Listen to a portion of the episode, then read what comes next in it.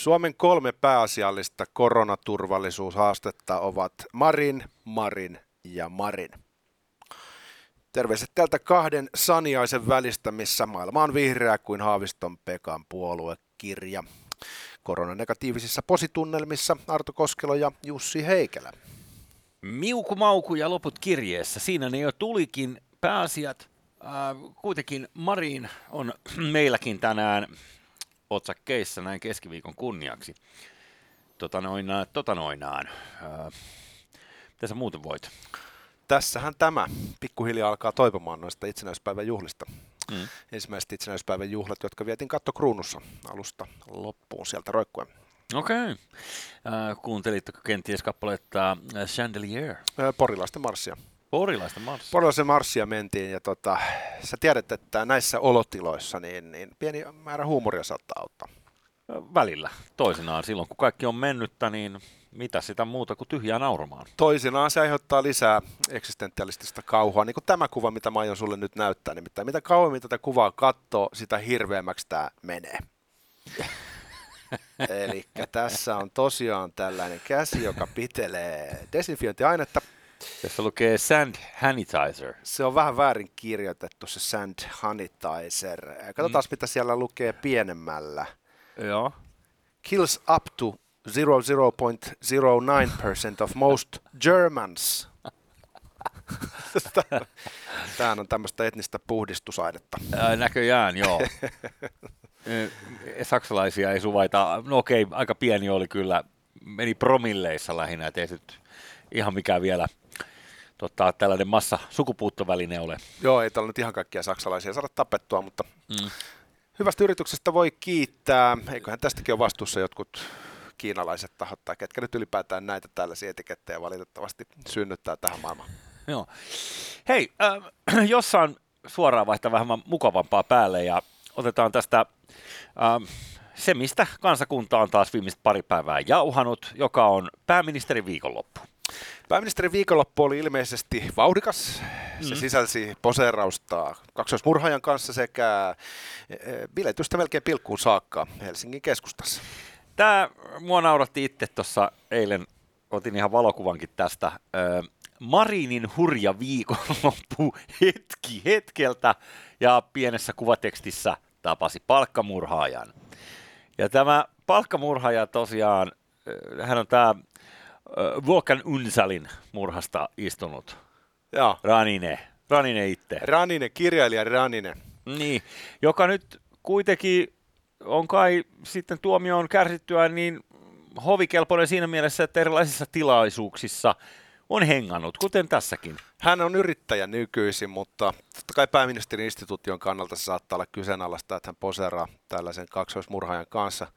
Mutta sitten hän itse sanoi, että, että, että kun hän pyritään selfieihin aika paljon, että ei hän aina niin kuin tiedä. Mutta luulisi nyt sen verran tietäisi. no eikä luulisi. Ei voi olla totta. Siis ajattelen nyt häntä, kun kaikki tuntee apinan, kuka ei, apina, apina ei tunne ketään, eikö niin? Niin kun sä pyörit tollasessa, pysty niin kuin suunnilleen simuloimaan, että miltä toi voisi niin kuin tuntua suunnilleen.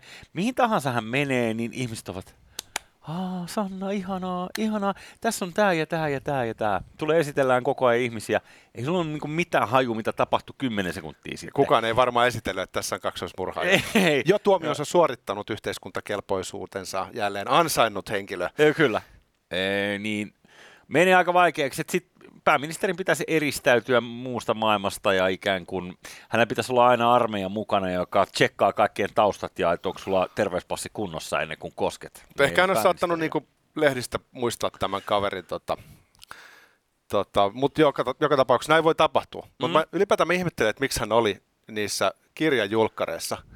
Hyvä kirja oli tie, tie, siis, tietty sellainen kattaus, että mä ehkä itse olisin niinku, no joo, ei mennä siihen. Ina Mikkolan kirja, Mitä, mikä kattaus? No siellä oli niinku semmoista tietty, tiettyä jengiä näyttelevän paikalla, mihin Mari sujahti siitä yllättävän hyvin. Ja mä en tiedä, niinku, mä niinku tavallaan lopetti, lopetin sen ihmettelyn siinä kohtaa, kun mä muistin, että minkälaisessa seurassa hän tykkää bilettää.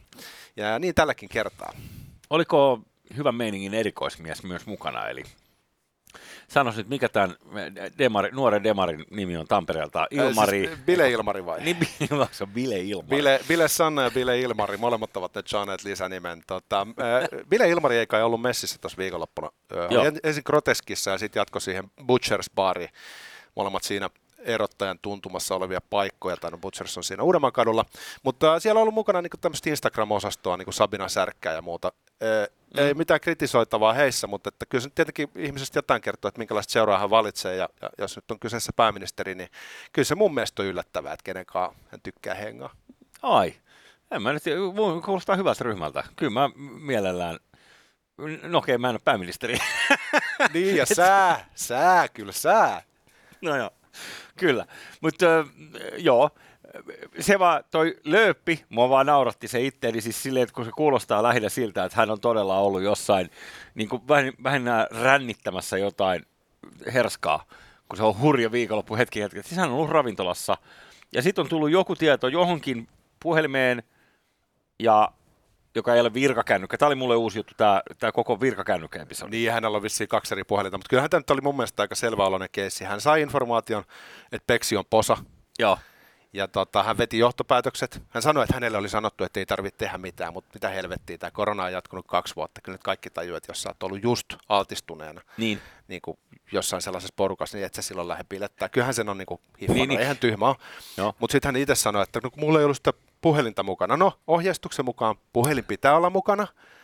Ja viimeisten tietojen mukaan myöskin valtioneuvoston virallinen ohje menee, että jos sä altistut, niin sit sä otat etäisyyttä ja vältät kontakteja. Eli ihan niin kuin kahta protokollaa tässä onnistuu niin kuin sösäyttää samaan aikaan. Okei. Okay. Uh, nyt tämä oli ensimmäinen kerta, kun mä ymmärsin, että pääministerin virkakännykän pitää olla aina mukana. Mä en tiennyt ylipäänsä, että mi- miten se protokolla menee, mutta hyvä on, kun se lehdessä lukee, niin se puhelin pitää olla aina mukana. Mutta tiesit sä ennen tätä kohua, että se on näin vakava asia, jos sähän jättää toisen kännykän pois kyydistä, kun lähtee en tiennyt, en todellakaan. Siis eihän noita ole paljastettu näitä, että miten ne toimii. Ne on nyt joutunut no. paljastaa. Mutta kyllä mä olisin no. tietenkin ehkä olettanut, että on pakko olla joku keino saada kiinni 247. No, mutta hän on toinen kännykkä, mä en tiedä. Niin se oli se eduskunnan kännykkä, sitten on varmaan kolmas kännykkä, millä niin. voi tekstailla bestisten kanssa WhatsAppissa. Tota, mutta tiedätkö, Sillä ei soita kuin ilmaisu. Yhdysvaltojen presidentillä on, on, on tämä kuuluisa musta salkku, missä nämä ohjusten laukaus, laukaisukoodit, mm. että hän voi aloittaa ydinsodan käytännössä missä vaan. Etänä pystyy aloittamaan ydinsodan. Niin kyllähän näillä niin valtionpäämiehillä tuppaa olemaan tämmöisiä järjestelyjä. Mm. Niin siihen nähden niin on se nyt ilmeistä, että pääministeri pitää saada kiinni, jos jotain tapahtuu. Esimerkiksi jos presidentti saisi sairaskohtauksen, niin tämä on sellainen asia, mikä kyllä lopettaa sen bileillan, eikä sen ohi nyt voi tärkeysjärjestyksessä mennä se, että mm. et mä oon ansainnut päästä mun bestisten kanssa vähän Ilma, Ilmari ja minä niin jotenkin tästä tulee, tästä mm. tulee semmoinen olo, että et, et, et pääministeri on jollain tavalla piittaamaton, jollain tavalla vähän niin kuin semmoinen niin kuin arviointikyvytön tai huono arviointikyky, ja sitten jotenkin vahvasti tulee myös se sellainen niin kuin kevyt sosialismiin sopiva ajatus, että, että eliitille omat säännöt, että ei koske samat säännöt kuin muita. Että hän odottaa muilta ihmisiltä monenlaisten asioiden uhraamista, jotta Suomi voisi Kyllä. nousta jaloilleen, mutta sitten ne säännöt ei koske häntä sen enempää kuin kieltolain aikainen alkoholikielto. Joo, jälleen siis sama, ja sam, samaa näyttöä on ollut jo aikaisemmin tänä syksynä, me ollaan tässä ohjelmassakin puhuttu jo, jo parikin otteeseen. Muuten sanon ihan tällaisen sivurönsynä tuohon, mitä sanoit noista ydinaseen laukaisukoodeista, niin se mikä oli kuumottavaa, että kun amerikkalaisilla on näitä ydinsukellusveneitä, missä on tietyt nukekärjet valmiina, ja ne on tuolla niin kuin hiiren hiljaa jossain Botnessa, tiedätkö, Pohjoisnavalla silleen, että jengi tuli hengittää pintapuoleisesti, että kukaan ei kuule tavallaan. Ne on siellä. Sitten ne käy ikinä tankkaamassa, kun ne toimii jollain fissioenergialla. 120 vuotta. Ne on jossain siellä pohjassa. 120 vuotta ja kaikki, kaikki tota, tulee toi, no joo, pitkä mehustelu, mutta se pointti on tämä, että se sukellusveneellä ei ole mitään keinoa kommunikoida takaisin, jos tul, sieltä tulee piuhaa pitkin. Sukellusveneessä on joku pieni antenni, joka tulee perässä, ikään kuin lipuu siinä, joka vastaanottaa just nämä koodit, että sitten kun tulee koordinaatit, että tonne noin fire. Sitten lähtee. Niin, niin sitten lähtee. Että siellä ei ole mitään sellaista, niin kuin, että joku voisi ottaa radio sille, oletteko aivan tosissanne, vaan jos sieltä tulee tietty komento, niin sitten ilmaan nousee erilaisia asioita, ja sitten se on too late. Neuvostoliitolla oli tietenkin samanlaiset vehkeet, ja sitten se 70-luvun teknologia ei ollut ihan niin kehittynyt, niin siellä oli ilmeisesti sellaisia väärinkäsitystilanteita, missä meinas tapahtuu niin hassusti. Kun se on kuitenkin se ensi-isku, niin siinä on hirveän tärkeää päästä vastaamaan seuraavien minuuttien sisällä. Et siinä kohtaa sitä ei voida ruveta problematisoimaan, että mitä kansainväliset, Mietitään vielä vähän kansainväliset lait sanovat tästä, ja, ja onko nyt varma, että ei presidentti vahingossa sanonut, että tuhotkaa Neuvostoliitto. ja se on pakko tapahtua sitten nopeasti. Aikamoisella tota, riskikertoimella tässä on niin kuin ihmiskuntana vedetty mm? sitten Oppenheimerin projektin, Manhattan-projektin jälkeen. Joo, samanlainen havainto ja olisi kai aika lähelläkin tuossa Sikojen Lahden maihin nousuaikaa ja näin poispäin ihan oikeasti. Mutta Mut sanotaan sitten tuosta Marinista se, että et, niinku, hän saa bilettää ja mun mielestä se on ihan freesi, että hän käy kuolevaisten seurassa juhlimassa. Mä, mä, niinku, ei siitä pahaa sanoa.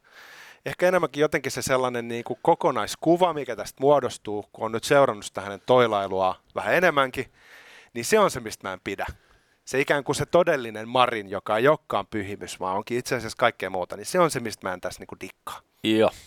Ja kieltämättä mä oon samaa mieltä, että toi eri kerroksen väkeä tyyppinen ajatus, missä ei johdeta esimerkillä, vaan johdetaan jollain tiedotteilla ja siihen puhutaan päälauseita yksinkertaisesti niin, että hitaammatkin tajuavat ja ollaan jatkuvasti saatavilla The Guardianin haastatteluihin, missä päästään kiilottamaan kilpeä, ottamaan ikään kuin kunniaa koko Suomen menestyksestä, Suomen mm. tasa-arvoisuudesta ja hiilineutraaliudesta. Ja, niin tällaisille on sitten aikaa, mutta sitten sille itse duunille, eli e, maan johtamiselle vaikuttaisi olevan vähän vähemmän aikaa. Marin oli pitkään poissa. Hän ei, mä en ole nähnyt, että hän olisi ottanut kantaa omikron-viruksen saapumiseen on ollut monta sellaista asiaa, missä olisi kuvitellut, että pääministeri puhuttelisi kansaa, niin hän on ollut hiljaa. Ja sitten hän nyt tuli julkisuuteen takaisin bilekohun kautta jälleen kerran. Niin mun mielestä tässä niin kuin ihan, ihan niin kuin painavat syyt kritisoida hänen niin kuin tapansa johtaa tätä showta. Joo. Koskaan lakkaa hämmästyttämässä, että mistä kaikesta politiikassa voi tulla lähtöpassit.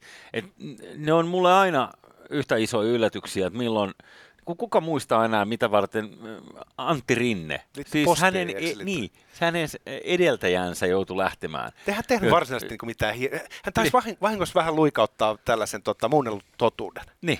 Eli valehtelee. Niin, niin, niin no vahingossa, vahingossa mutta, se, mutta se on aina yhtä hämmästyttävää, että mistä kaikesta tuntuu lähteä. Niin mä en usko, että tämä nyt tulee kaataa Mariniin missään nimessä, mutta on tässä jälleen taas tämä paine siihen suuntaan enemmän ja enemmän. Onko pääministeri menettänyt luottamuksen? Musta oli kiinnostavaa odottaa, että kenet hän työntää bussialle tällä kertaa. Mm. Koska hänellä on sellainen kyky löytää syypääsee yleensä hän itse. se on nyt pääasia tietenkin. Ja hän jo jossain haastattelu kohdassa pääsi jo vähän vihjaisemaan, että valtiosihteeri oli antanut hänelle väärää tietoa. Niin mä että no niin, telotuskomppania paikalle. Mutta sitten hän kuitenkin peruutti ja pahoitteli, mikä on häneltä harvinaista. Saattoi olla ensimmäinen kerta, kun hän mm. alentui siihen tilanteeseen, että hän niin kuin, otti vastuuta omista virheistä. Niin tota, se voi olla, että hän tosiaan väistää nyt sen luodin sen takia, että tässä on nyt tehty taktisesti asiat oikein, missä hän varmasti saa aika paljon PR-apua. Ja sitten toisaalta hän tuntuu itse olevan öö, ka- kaikella kohteliaisuudella niin kuin aika hyvä näissä jutuissa, missä pitää vähän laskelmoida siirtoja. Tiedätkö, mitä mä tarkoitan? Kyllä. Hän, ja, ei, hän ei ole sekas tiplaa näin eniten. Ja ihan itsestäänselvyys sanomattakin on se, että totta kai hän käyttää viestintätoimiston palveluja, jos ei hän käyttäisi viestintätoimiston palvelua, niin kuka sitten käyttäisi. Että tietenkin sieltähän tulee Sanna, nyt me vähän mietittiin tätä juttua, nyt sun kannattaisi ehkä pyytää anteeksi. Tämä on meidän En mielestä. varmaan. Ei kun, nyt me ihan oikeasti, niin kuin, nyt, nyt mietit tätä hetki. No en varmaa. Sitten miettii hetken aikaa, no okei, julkaiskaa joku sellainen. Mä en sitä halua nähdä koko viestiä. Mutta yksi asia, mikä mä nostaisin esiin tässä on oikeastaan kaksi. Mm. Ensinnäkin, miten voi Pekka Haavista? Hänellä on positiivinen tulos. Niin onko se jo hengityskoneessa vai onko tämä nyt tämmöinen pikkuflunssa? Hän on varmaan kuitenkin rokotteet, voisi kuvitella. No, onko se kuullut Pekasta jotain? Miten Pekka voi? Eh. Ei, okei. Okay. Mua kiinnostaisi. No. Sehän usein menee vissiin se tautin kuva sillä tavalla, että voi ekat päivät mennäkin aika iisisti, mutta sitten voi tulla kovempaa kuumetta. Anyway, toivotaan, mm-hmm. että hän voi hyvin, mutta sitten se toinen asia on se, että, että Marin on nyt vissiin antanut jo kaksi negatiivista tulosta. mikä on siinä mielessä vähän erikoista, että, että se taudin itämisaika on 4-10 päivää jopa. Ja hän on perjantaina ollut Peksinkaa siellä niin. altistelemassa. Mm. Niin eh, mitä hyötyä siitä on, että hän kahden päivän ja kolmen päivän kohdalla ottaa negatiivisen testin, kun eihän se varmaan edes näkyy siinä testissä sen takia, että se itämisaika on niin pitkä. No, mutta sitten se taas kielisi sitä, että äh, miksi hän olisi pitänyt sit sitä illanviettoa, joka jättää välistä vielä, koska ei hän, hän vielä tartuta. Niin mä en tiedä, miten se menee noin niin lääketieteellisesti, että alkaako sitä mukaan tartuttaa heti. Tuski. Sä oot oireeton supertartuttaja. Niin Niin se on, se on haavisto Mä haluaisin olla oireeton. Anteeksi, en haluaisi olla, siis tää oli, tää oli huono vitsi. En, en ole oireeton supertartuttaja.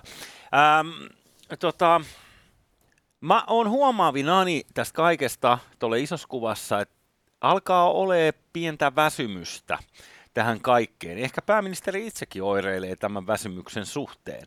Että ei enää jaksa, että lauantai-ilta, asiat on lennokkaita, asiat tuntuu helpoilta.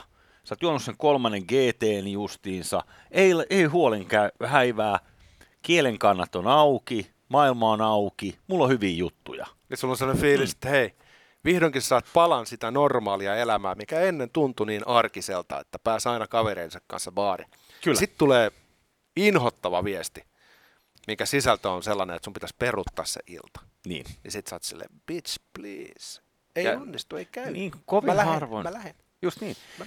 Ja pääministerikin on tuossa kuitenkin pienen lapsen äiti. Hän todennäköisesti viettää kuitenkin näitä kotiiltoja aika tuelta, tai sen mitä nyt tietysti pääministeriydeltään ehtii. Onhan siinä varmaan 15 minuutin välein ma- maisema vaihtuu muutenkin. Et ei nyt ehkä siinä mielessä vietä sellaista normaalia perheelämää niin kuin nyt kuka tahansa meistä muista, mutta niin, se, se on, on vielä, asema, aseman luoma asia. Se on hänelle tietysti. entistä arvokkaampaa, jos pääsee viihteelle. Just tämä. Mä tavallaan niin kuin inhimilliseltä kannalta mä ymmärrän tämän ihan täysin. Mm? Sitten mä ymmärrän ihan täysin, että, että niin kuin, kuinka paljon pänniä se, että joutuu peruttamaan osallistumiseen johonkin juhlahommaan, mitä on odottanut. Aika paljon.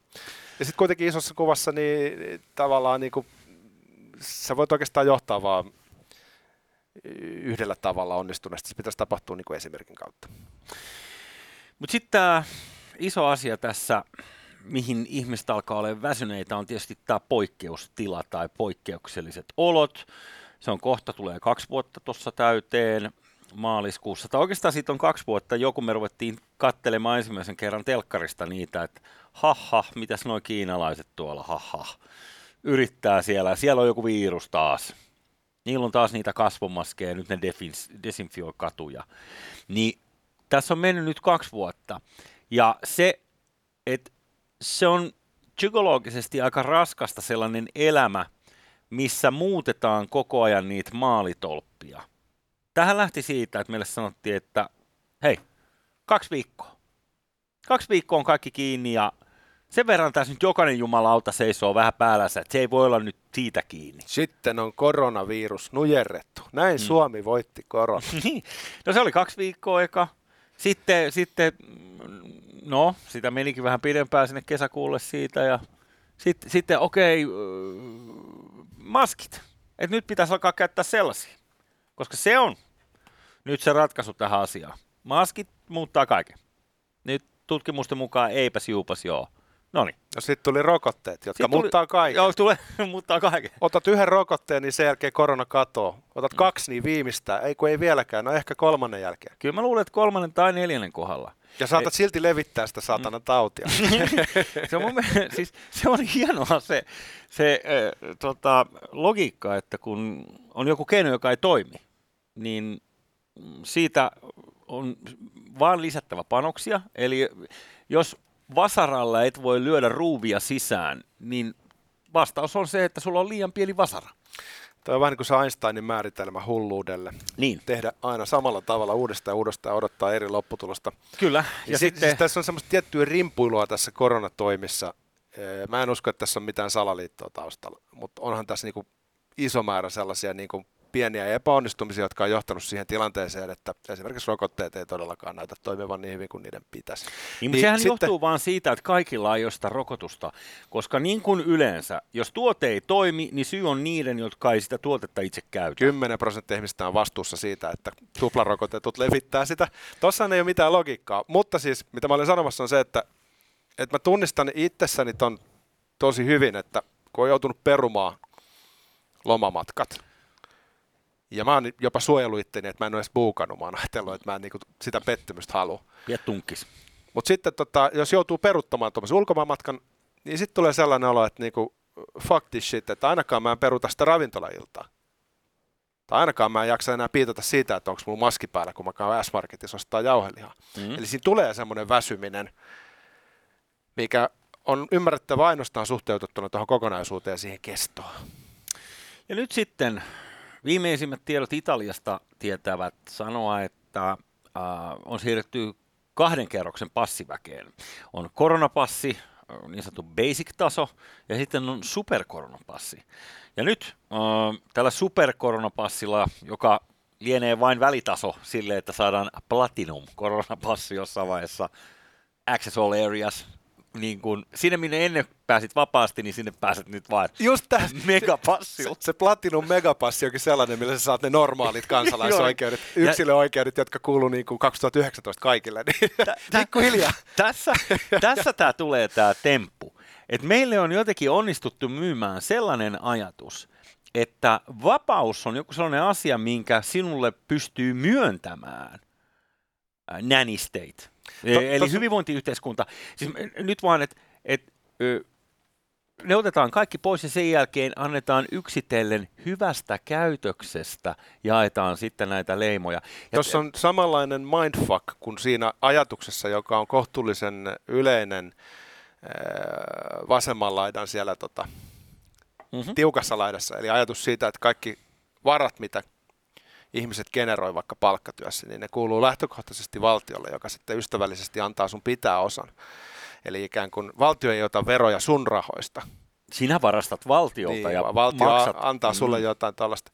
Toi on tota, ja sanotaan hei se superpassi, selitetään se vielä katsojille, jotka ei välttämättä ole siitä lukenut, niin se idis on se, että superpassi on se, kun sä oot ottanut pari rokotetta. Normipassi on se, että sä oot sairastanut taudin tai ottanut tikun nokkaa. Eli yhtäkkiä se, että sulla ei ole rokotteita, ei välttämättä riitä siihen, että sä pääset ravintolaan tai baariin. Mm. Tästä on kiitettävä aktiivista lobbaamista. Ähm, nyt sen verran vaan, että on mun mielestä siinä mielessä aikansa kuva just tämä superpassi-ajatus tai ylipäänsä tämä, että jaemme pikkuhiljaa teille, teille o, sitten oikeuksia. Niin äh, tämähän on oire tästä hyvinvointiyhteiskunnasta, jossa ihmisiä kohdellaan kuin lapsia.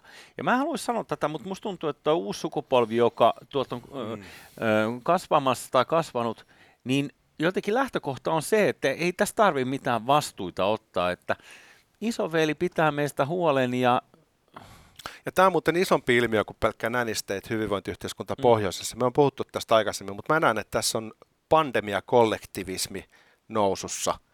Ja se on nimenomaan huolestuttava piirre, missä yksilöoikeuksia siirtyy valtiolle. Koska? Kuningas on kuollut, kauan kuningas.